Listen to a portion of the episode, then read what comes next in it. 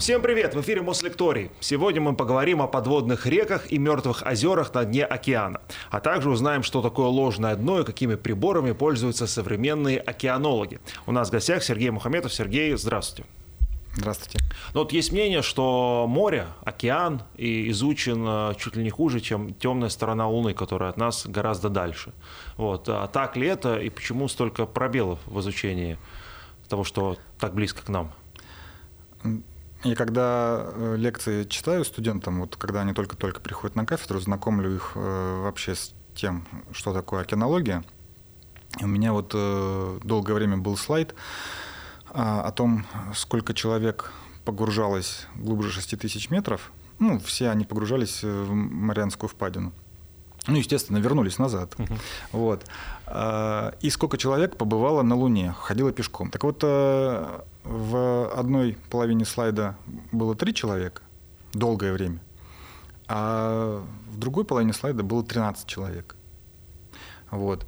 Э, ну и первые два – это те, сын изобретателя первого батискафа, э, соответственно, Жак Пикар, и э, лейтенант ВМС США Дон. Ну и потом, может быть, подробнее, когда американской впадине будем говорить, расскажу. И третий человек это Джеймс Кэмерон, самый, наверное, известный канадец вот, в мире. Он заболел океанологией, когда, собственно, с нашими учеными погружался много раз э, к «Титанику». Вот. И так было долгое время, примерно до 2018-2019 года. Потом э, один американский мультимиллионер, э, путешественник и инженер, э, э, там и, может быть, даже немножко разведчик. Он в разведке США технической работал. Он закончил Массачусетский технологический этот институт.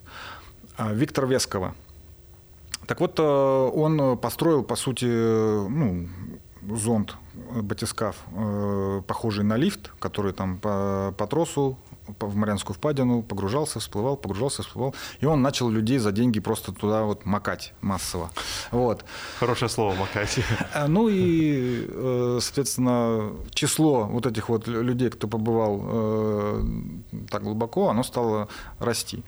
Но по-прежнему это, это же просто, что называется, подводный туризм, это не с целью там, изучения каких-то открытий. Поэтому действительно правда, что да, что океан изучен хуже, чем э, Луна, чем вообще космос. И даже если сравнивать затраты э, на изучение океана и космоса, они, по крайней мере, сопоставимы. А почему вот так э, на дилетантском уровне, на моем, кажется, что океан гораздо ну, проще изучать? 98% э, океана это до 6 тысяч метров, да, туда аппараты могут э, опускаться. А полно океана, который достаточно неглубокий, где живет, наверное, большее количество живности, да, и какого-то биоразнообразия. Почему мы так мало проникли? Бог с ним с Марианской впадиной, не будем пока ее брать в расчет. Ну, нет, если мы говорим о шельфе, да, то есть это примерно в районе там 6-7% от всей площади Мирового океана. А раньше шельфом считали э, ту область, которая ну, примерно до 200 метров. Вот. Позже стали считать, э, это не просто какая-то глубина, то есть изобата, да, линия одинаковой глубины 200 метров и точка. Потом стали более внимательно смотреть э, именно за характером дна. Шельф – это очень слабо наклоненная такая подводная равнина, окраина материка, которая вот идет в океан. Потом она переходит в материковый склон. И вот как раз-таки по этой точке перегиба, она называется бровка шельфа, вот по этой бровке стали проводить э, границу шельфа. Так вот, э, что интересно, э, территориальные воды и прочие, они считаются от бровки шельфа. И вот, скажем, когда э, пересмотрели, в том числе и в ООН, вот эти вот правила проведения, мы подали заявку, и за счет того, что в Охотском море э, шельф глубоководный, мы свои границы расширили. И то есть э, раньше в центре Охотского моря был кусок международных вод, куда могли все прийти и ловить кто хочет. После этого Охотское море стало внутренним морем России. И туда без нашего разрешения уже никто не придет.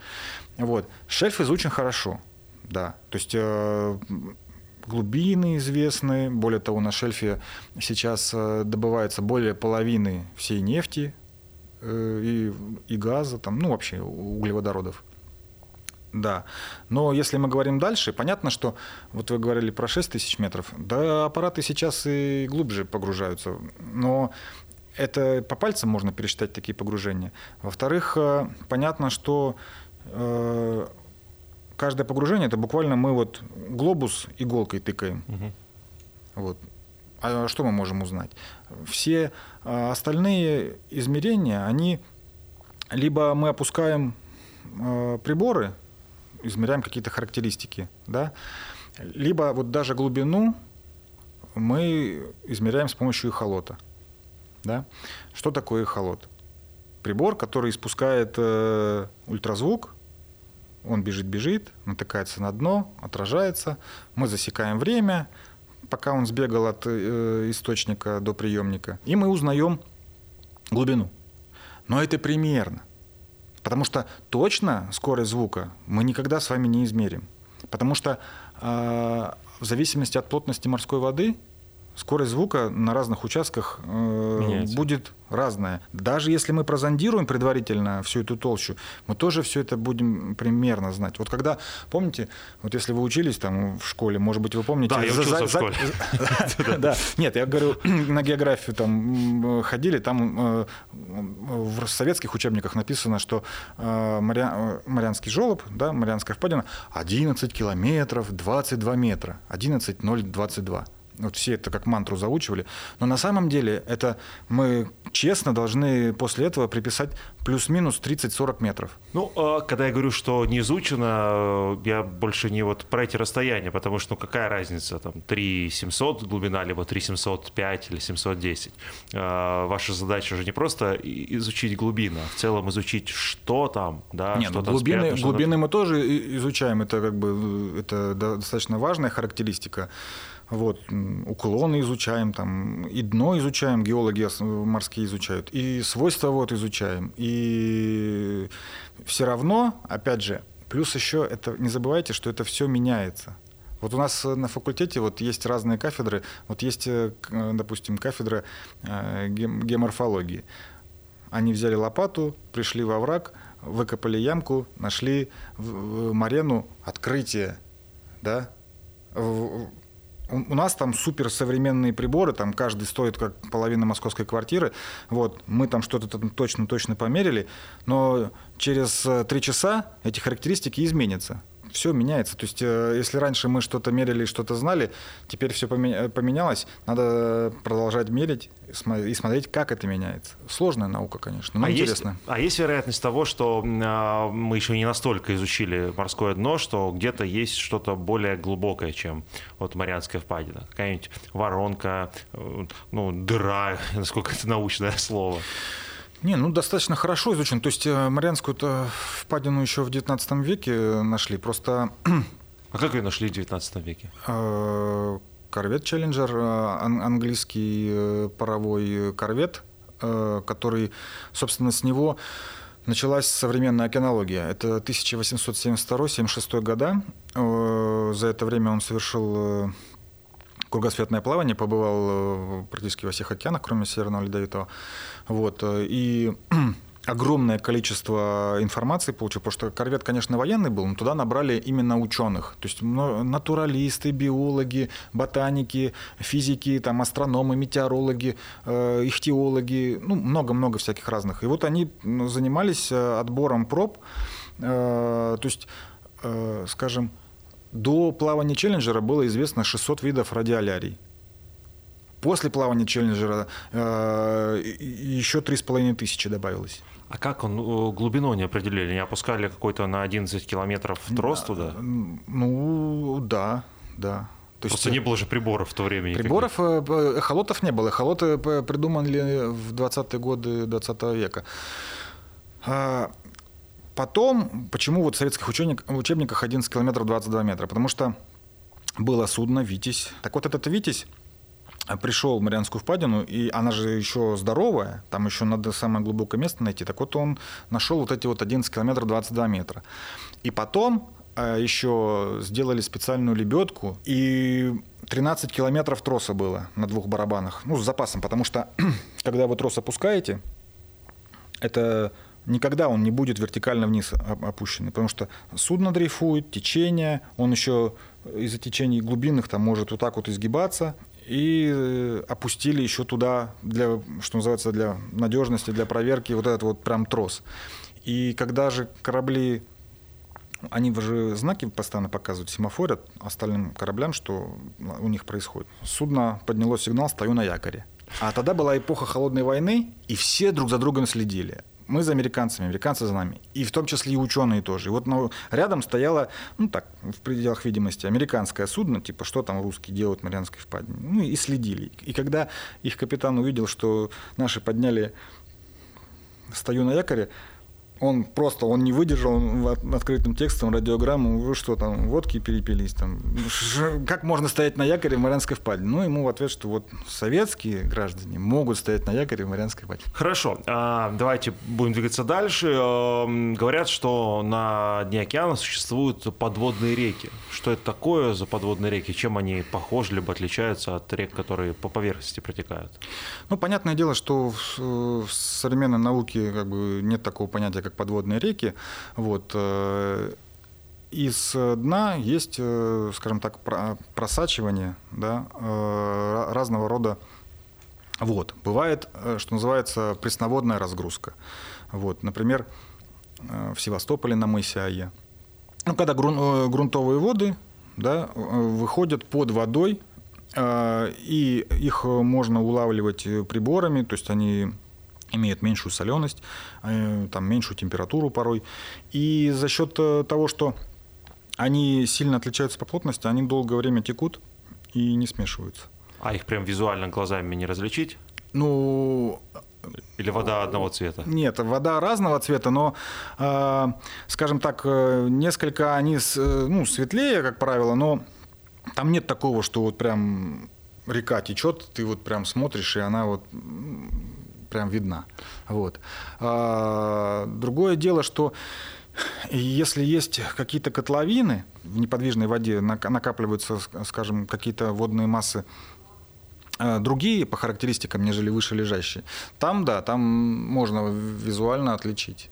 Вот. Они бывают, опять-таки, тоже разные, но, естественно, они большей э, плотности, потому что у нас стратификация идет. Более плотные воды, они рано или поздно у вас окажутся у дна, более легкие наверху. Просто есть картинки, да, вот в интернете, где э, вода двух цветов прям где-то посреди океана смешивается и стоит. Это не, это не про эти реки. Ну, стоит, да, стоит, да. Ну, ну а когда течет, все-таки это турбулентный поток, а, они ну, смешиваются, взмучивают осадок, там наоборот э, немножко сложнее заметить.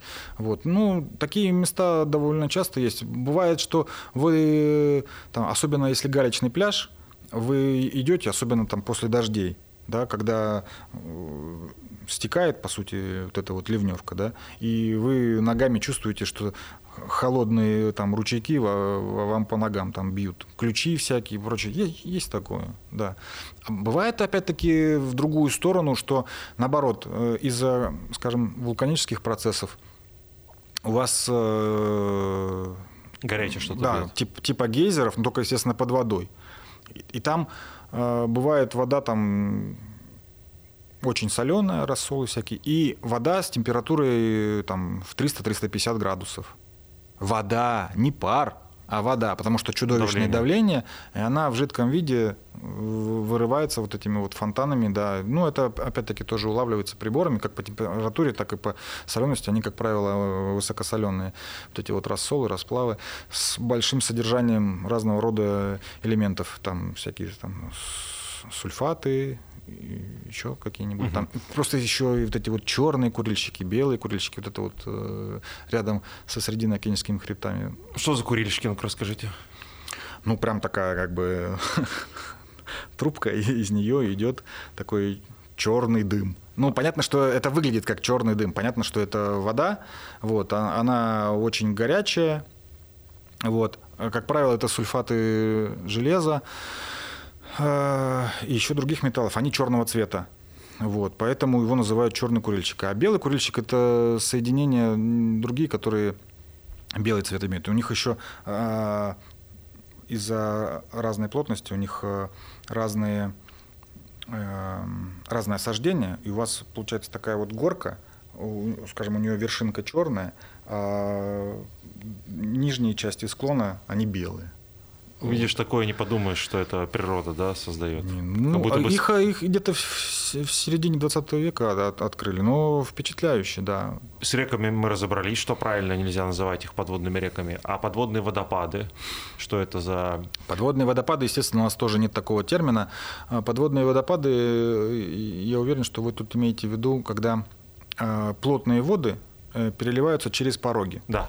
Вот. Э, у нас, э, скажем, есть Гибралтарский порог, порог в Бабой-Мандебском проливе. То есть воды Средиземного моря за счет того, что оно зажато сушей со всех сторон, плюс еще это тропики, да, а суша очень сильно прогревается, гораздо сильнее, чем вода. А вода, которая зажата сушей, она тоже сильнее прогревается, чем, скажем, соседняя Северная Атлантика. Вот. А, и раз у нас она сильнее прогревается, значит испарение сильное. А раз сильное испарение, у нас испаряется пресная вода, соли остаются. Поэтому у нас такой процесс, который называется осолонение при испарении.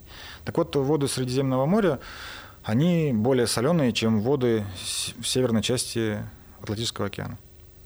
Особенно там восточнее у Кипра там вообще там 39,6, 39,8 промилле. Вот.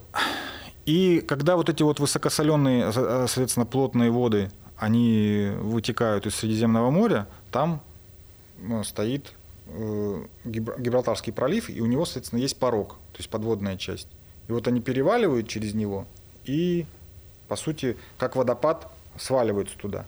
Но это много где есть. Э, Гибралтаре, э, в Бабельмандебском проливе, то есть красноморские воды тоже плотно истекают. Фареро-Шотландский порог, это воды Северного Ледовитого океана вырываются тоже в Северную Атлантику, падают.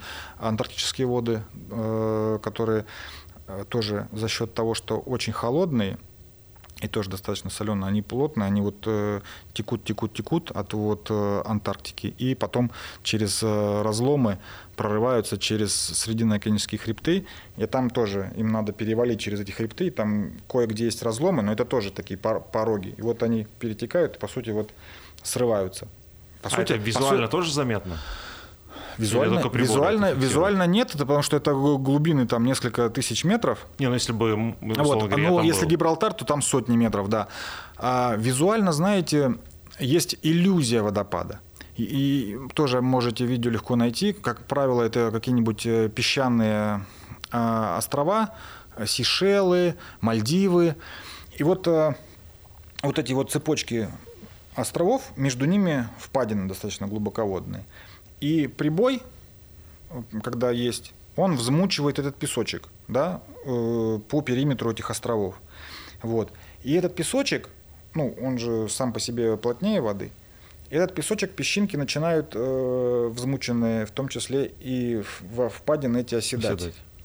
Но визуально, опять-таки, на видео это очень хорошо видно, кажется, что это вода туда течет это песчинки погружаются, но кажется, что, что вот, э, водные потоки туда так. Угу. Вот. Но это иллюзия. А, еще одно такое словосочетание молочные моря. Вот э, молочные реки, вот у нас на поверхности, там молочные моря. Это что за моря такие? Да, вот э, когда прислали вопросы, я вот так немножко ребусы разгадывал, что имелось в виду. Э, думаю, что это вы имели в виду а, осаждение кальция СО3. Вот. Э, это что-то вот похоже на песочные такие? Это, вот? ну, кальций СО3, он сам по себе, ну, по сути, мел, да, он э, только он в мелкодисперсном э, виде, то есть он образуется и начинает там погружаться. И там есть такое даже в кавычках словосочетание снеговая линия. То есть на подводных горах есть вот эта вот линия, где, соответственно, у нас э, э, линия растворимости вот этого кальция СО3. То есть там, где он э, в воде растворяется, там его нету. А где уже высокая концентрация, он уже не растворяется, то есть он выпадает в виде осадка, он как снежок на, на этих склонах подводных гор оседает. Снежные шапки, как в горах, Ну, да? по сути, да. да. Вот. Только, только получается наоборот.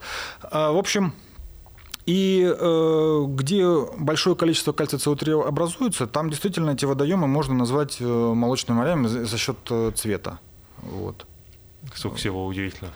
Э, кисельные берега еще дали, что, что, что, что, что было. А мертвые зоны вот в океане, вот есть такой термин, что это за мертвые зоны и на какой-то глубине они располагаются, что там происходит в этих зонах, кто там все убил или там что-то живое все-таки есть?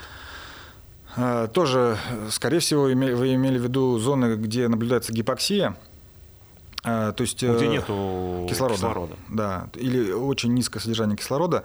Опять же, Э, чем выше температура воды, э, тем меньше растворимость газов, в том числе кислорода. У этой гипоксии есть сезонный ход. То есть э, в летний сезон температура воды выше, поэтому кислорода там меньше. В холодный период кислорода больше. Вот.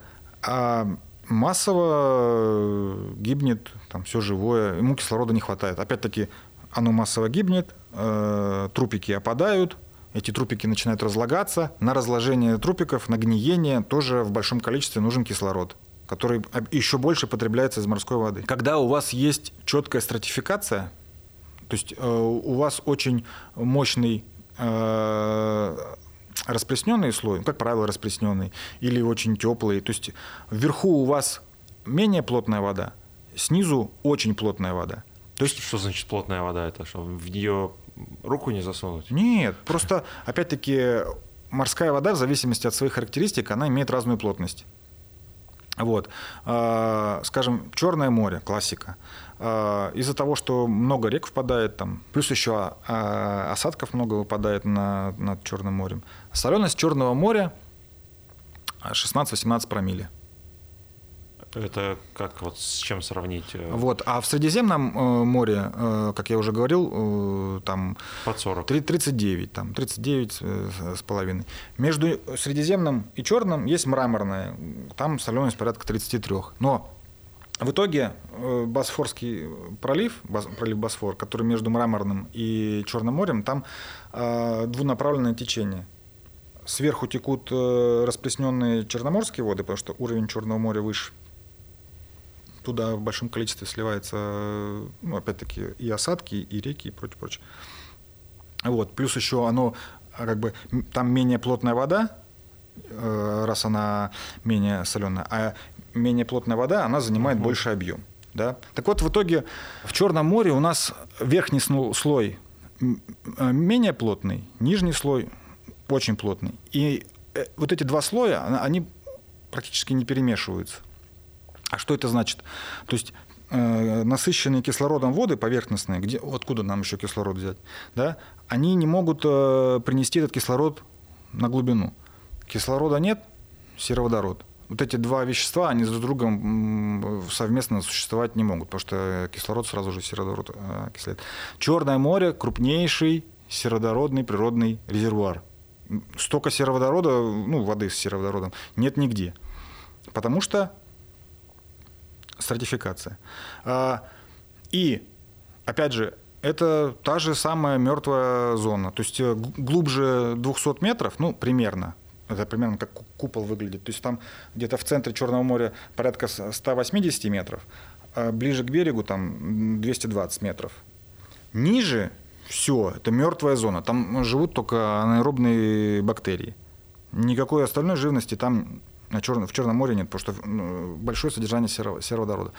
Такие же вещи бывают на Каспии, но только локально в котловинах, в Балтийском море. Или, допустим, э, впадина Кориака в Карибском море, там тоже сероводород. Но там из-за того, что Оренока впадает, рядом Амазонка, большой пресноводный сток, опять же у вас сверху плотность воды ниже, потому что плотность пресной воды, э, естественно, ниже, чем у соленой. И вот эти вот расплесненные воды сверху, соленые снизу, опять же, впадина, и вентиляции нету, и там тоже сероводород. А... И мертвая зона, да. А вот э, в этой мертвой зоне есть вероятность, что есть какие-то организмы, которые ну, Она... к ней приспособились и настолько диковинные для нас? Кроме бактерий нет ничего, только одноклеточные? Ну да, вот а, анаэробные бактерии, которые способны жить вот э, без э, кислорода, да. А практически вся остальная жизнь, ну, серьезная, скажем так, она на кислороде завязана у нас. Да. А нет тенденции к, к, к расширению этих зон, Есть. что, допустим, они настолько разрастутся, что все Черное море захватит, и там будет теперь не рыба, а сплошные бактерии. Значит, э, Когда ну, сероводород а... захватит наши моря? Ну, э, опять-таки, такого прям жесткого сценария не хочется предсказывать, э, но в целом примеры гипоксии, когда рыба массово гибнет, вот. Э, это, это часто наблюдается. И в последнее время чаще, потому что температура, ну, даже вот средняя на, на поверхности, вот э, не так давно, где-то пару месяцев назад, э, за счет спутниковых снимков, ну, точнее измерений, поверхности, поверхности температуры, там ученые сообщали, что вот э, побит э, рекорд э, средней температуры поверхности океана всего в сумме. Понятно, что есть северное полушарие, южное полушарие, разные сезоны, но тем не менее это за всю историю наблюдений было сам, самый пик. Океан теплеет, это, это тоже медицинский факт, значит растворимость кислорода снижается, значит таких случаев будет все больше и больше с этим приходится жить. Про выход, э, про увеличение сероводорода, ну, купол этот э, стабилен, он не поднимается, но в результате каких-то серьезных воздействий, например, вот э, когда было Ялтинское землетрясение в 20-х годах, были сообщения, а, что Черное море горело. То есть это может быть только в единственном случае, когда сероводород вышел на поверхность в результате этих резких толчков, и была там, скажем, какая-то искра, вспышка или гроза, и сероводород, он э, горит на, на воздухе, если его там температурно воздействовать на него. И причем у древних, у древнеримских источниках, э, там, я не помню, у Страбона или еще у кого-то тоже были, писали о том, что Черное море горело. То есть, ну, но это редкие ситуации. То есть буквально э, по пальцам одной руки можно пересчитать. Про технику вашу хочется поговорить. Вот вы сказали, что со спутника замеряют температуру. Ну, что-то фантастическое э, для... Нет. Не, ну сейчас, сейчас наверное, нет. Но, но в целом мы привыкли, что температуру замеряет градусником или термометром непосредственно прикоснувшись. Ну, либо как-то удаленным, но, но не с такого расстояния. Какая сегодня у океанологов техника на вооружении? Насколько она отличается от того, что начиналось вот Э, в прошлом да позапрошлом веке? Начнем, начнем с позапрошлого века, ну, чтобы понимать. Тогда были действительно ртутные термометры. Понятно, что сейчас э, это уже не механика, это электроника, и что у нас теперь есть платиновые термометры сопротивления, то есть за, за счет вот этого вот э, проводимости электрической мы измеряем, ну, знаем зависимость Э, проводимости электрического тока в зависимости от э, температуры воды. И измеряем э, температуру воды непосредственно через, через это. Почему платиновый? Потому что морская вода агрессивная среда, поэтому приходится вот такой вот драгоценный металл на простейшие, ну, в техническом отношении приборы использовать. Они очень дорогие. И потом на больших глубинах, э, в несколько километров, чтобы различать одни водные массы от других, нам надо э, очень высокая точность. То есть мы работаем там, с третьим, а то и с четвертым знаком после запятой. И чтобы у вас приборы были такие вот высокоточные, плюс они должны быть стабильные, чтобы вы хотя бы там несколько месяцев, ну, пока находитесь в одном и том же рейсе, вы э, мерили и знали, что у вас эти значения э, ну, не, не изменится. То есть, да. а, опять-таки, чтобы, что прибор не окислится, что там не затечет, ничего, а, а, он должен прочным быть, он, он, ну, к нему очень много требований. И в итоге это все вырастает в, в, в огромную цену. Вот. А плюс еще нам помимо температуры соленость нужна. Соленость, если раньше мерили, опять-таки вернемся в... Пробовали просто. Ну, это... Нет, опытные гидрохимики, они органооптическим методом с точностью до промилле меряют. Реально? Да, конечно, отличают. Вот. Но нам-то, опять же, нужна там точность хотя бы в соты. Вот. И, опять же, если раньше, ну, брали там... Что такое соленость? Это масса соли. Выпаривали, наверное, да, воду? Масса соли в массе раствора. То есть э, сколько грамм соли в килограмме морской воды. Именно в килограмме, ни в коем случае не в литре. Вот. То есть, потому что что такое промилле? Просто отношение там граммы, а там килограммы в числителе и в знаменателе. Соответственно, в килограмме тысяча грамм. Поэтому одна тысячная. Сколько грамм, э, Соль грамм солей в килограмме морской воды. Так определяли это в итоге раньше? Так раньше выпаривали, да. Ну да. Но плюс еще и взвешивали потом. Потом взвешивали. Но вам, для, опять-таки, для более точных э, наблюдений, из-за того, что у вас там морская вода, это не какая-то из-под крана, там же еще организмы есть. Вам эту органику нужно сжечь, чтобы она превратилась в неорганику. То есть нужно до 480 градусов нагреть, вот, и потом только взвешивать. Понятно, что это очень долго, муторно, невероятно сложно. Потом стали, э, после плавания Челленджера, Вильгельм Дитмар 77 э, проб морской воды э, проанализировал взятых этим корветом в разных частях Мирового океана и вывел закон постоянства солевого состава или закон Дитмара. Оказалось, что при разной солености содержание Э, ионов растворенных, оно одинаковое. И поэтому э, проще взять и померить содержание какого-либо одного элемента. А какого? Естественно, который наиболее распространен, то есть хлора. И мы э, меряем, получается, хлорность и пересчитываем в соленость потом. Mm. Вот.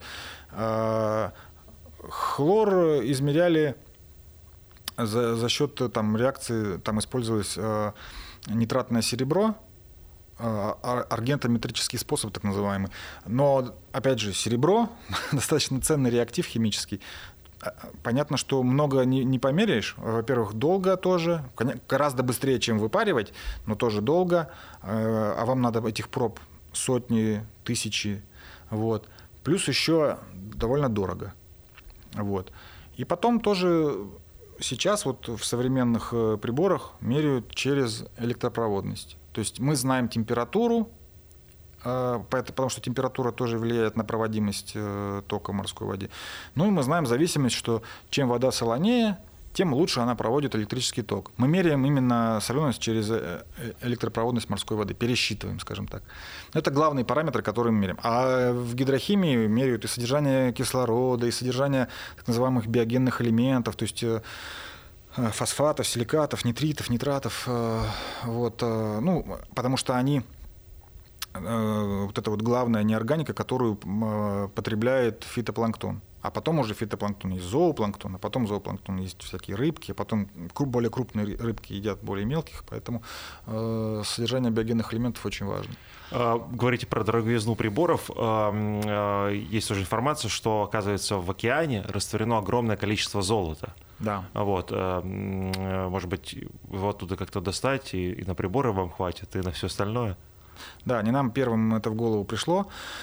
Э, когда химики стали ну, то есть анализировать, что же есть в морской воде, оказалось, что 99,99 ,99 э, процентов всех веществ, которые растворены в морской воде, это первые 20 элементов таблицы Менделеева.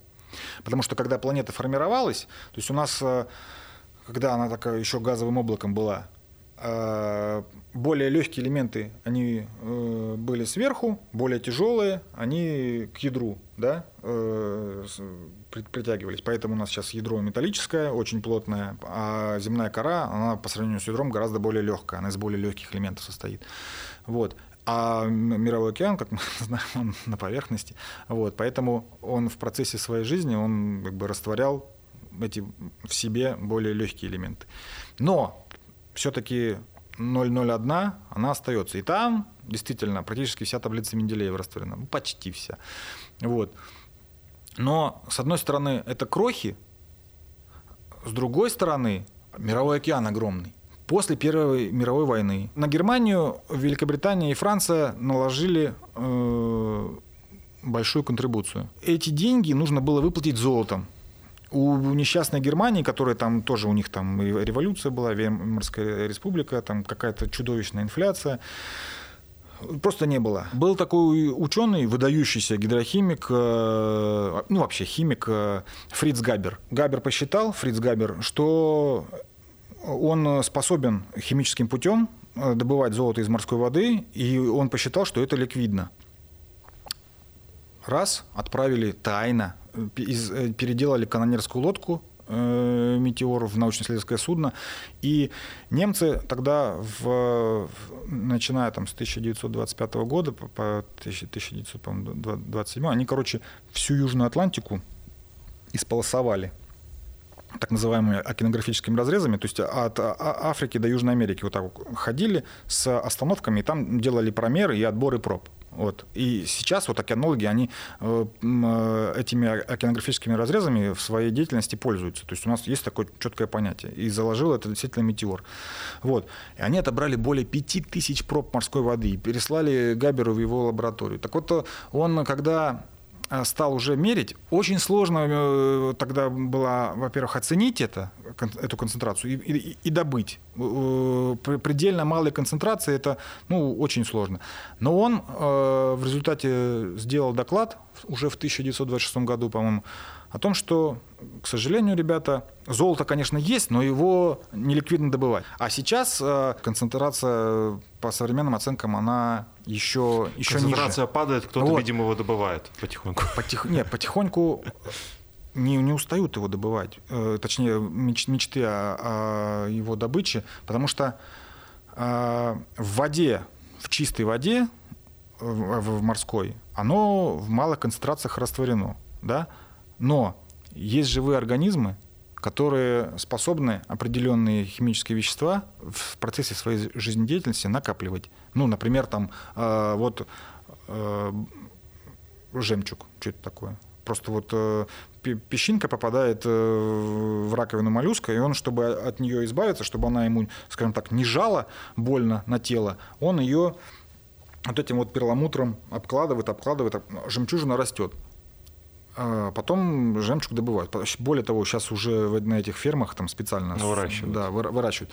Но а, известно, что разного рода организмы, они способны там свои там зубы для прочности делать из э, металлов, которые они из морской воды вытягивают. И в том числе нашли бактерию, я сейчас э, название точно не помню, я потом вам скину, как она точно называется, но она вырабатывает золото из морской воды в процессе своей жизнедеятельности. И более того, ученые выделили у этой бактерии эти гены, которые отвечают за выработку э, вот этого вот золота. И эти гены засунули в другую бактерию, гораздо более распространенную, которая в кишечнике человека живет. Вот, э, чтобы уже подали патент, чтобы, дескать, за счет этих бактерий вырабатывать. Плюс еще у меня сейчас какие-то странные ассоциации бактерий в кишечнике, мы будем золото вырабатывать, да, оно будет естественным да, путем выходить. Да, да, да. Вот. Мы будем пить морскую воду да. и вырабатывать и золото. выходе золото. Вот. Ага. И, и еще, допустим, это в морской воде, в открытом океане. Но есть, опять же, выходы э, вулканические вот это вот э, рассолов, расплавов, и в том числе э, вот в этих рассолах расплавов концентрация металлов, и в том числе золота, они выше чем в среднем по океану. Например, там э, вот в Исландии мощная вулканогенная деятельность. Э, по-моему, проводили исследования у мыса Рикьянес, там рядом с подводным хребтом Рикьянес. Так вот, э, там э, концентрация в несколько сотен раз э, выше этого золота, чем в открытом океане. Угу. Тоже, опять-таки, вполне себе можно попробовать.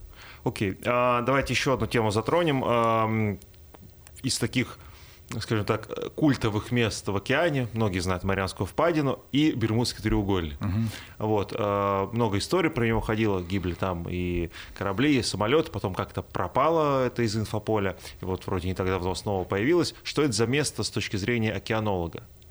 Чем оно так уникальное или... С точки зрения океанолога оно ничем не уникально не хочется разочаровывать, конечно. Вот. Э, ну, треугольник это там э, Майами, Пуэрто-Рико, и там, соответственно, эти э, Багамы. Ну, короче, что это такое? Во-первых, это тропики. Во-вторых, там сгущение транспортных потоков. То есть люди со времен открытия Америки активно там ходили на кораблях – и потом с развитием авиации а, летали. А раз это тропики, там достаточно часто, ну, опять-таки, в сезон ураганов возникают эти ураганы. Вот как только у нас температура поверхности океана переваливает через магическую цифру 27 градусов по Цельсию, то формирование урагана очень вероятно. Тропический ураган, ну, это циклон, да, но он огромный, мощный, э, каждые 20 секунд там по мощности это э, бомба сброшена на Хиросиму. Такая вот мощность. Каждые 20 секунд в этом тропическом циклоне. Да, он живет там несколько дней. Понятно, что он зарождается в океане, пока до суши дойдет. Он э, шороху наделает. Ну, та же Катрина, э, там у американцев сотни миллиардов долларов э, ущерба. И таких ураганов, опять-таки, за сезон ну, несколько десятков может быть. Вот. В большей или меньшей степени. Ну и при таких условиях э, не всякое судно выдержит удар шторма. Сильное волнение, сильный ветер, плюс опять-таки грозы, ну и всякое такое. То есть это просто такое природное, скажем так. В Тихом океане есть так называемое море дьявола, ну тоже легко через поисковик поискать. Оно примерно э, в той же области, но только в Тихом океане, там недалеко от берегов Японии э, море дьявола. То есть э, там, оно, опять же, это такое название неофициальное. За счет того, что там частые туманы, плохая видимость и достаточно тоже часто ураганы, ну, просто в Азии они называются тайфуны, тоже суда гибнут. А там еще, опять же, рядом э, с одной стороны у вас теплая вода тропическая, а с другой стороны рядом там тот же, ну, восточное побережье США, там особо гор нету. И у вас, когда происходит ультраполярное вторжение, ну, то есть э, очень холодные воздушные массы приходят, над, над теплой водой очень э, легко образуются туманы. Видимости вообще никакой. И опять же сюда взяли, столкнулись. И затонули очень быстро. Сигнал СОС никто не подал. А, а что журналисты? Два судна и исчезло, не подав сигнал СОС. Да? В Бермудском треугольнике. Всему есть свое логическое объяснение.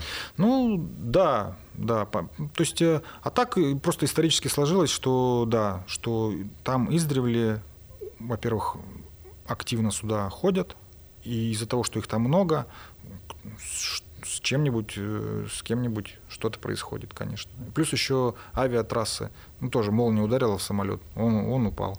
Э, последний вопрос того задам вам. А периодически ученые фиксируют какие-то странные звуки из океанов. В чем их природа и на что они похожи?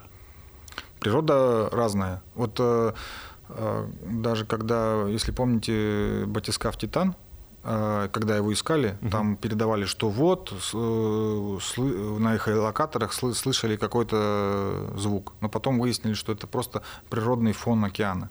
То есть, например, э, сошел подводный оползень. Ну, у океана, соответственно, склоны, ну, да, да. опять-таки, либо в результате землетрясения, либо в результате каких-то других процессов. Просто огромный э, кусок, там, в несколько сотен тысяч тонн, взял вот так вот сорвался и прокатился по этому склону. Ну, понятно, что это такой подводный грохот. Вот. А, или, допустим, а, в результате какого-нибудь землетрясения э, выход метана мощный, ну, газа. Тоже вот эти вот шум вот этих пузырьков. Бурлящий. Да, ну и опять же, это достаточно мощный такой процесс. Кстати, с Бермудским треугольником тоже э, часто пытались, э, даже моделировали, что, дескать, думали, что если у вас а, внезапно очень много метана выходит на поверхность, то есть это же пузыри, э, и у вас судно стоит, ну или плывет, вот, и когда этот пузырь достигает поверхности, у, у судна резко пропадает архи... та знаменитая Архимедова сила. Mm. Да, то есть э, она же от плотности воды зависит, а тут просто газ, у которого плотность там практически никакая. И проваливается. По идее, оно должно провалиться и утонуть. Вот. И когда моделировали на, грубо говоря, там в каком-нибудь э, стакане это все, э, там кораблики у них игрушечные тонули. Но когда пытались э, серьезное судно, что называется, утопить, ну, там, правда, не метан пускали, а просто сжатый воздух, то у них э, ничего не получилось. То есть это, это такая себе теория. Но э, метан выходит, газовые гидраты и прочее, прочее, вот, довольно в больших объемах. Спасибо. А, спасибо вам за ответ на вопросы, за этот интересный Пожалуйста. рассказ, вот, за то, что пришли к нам в студию. Спасибо, успехов вам.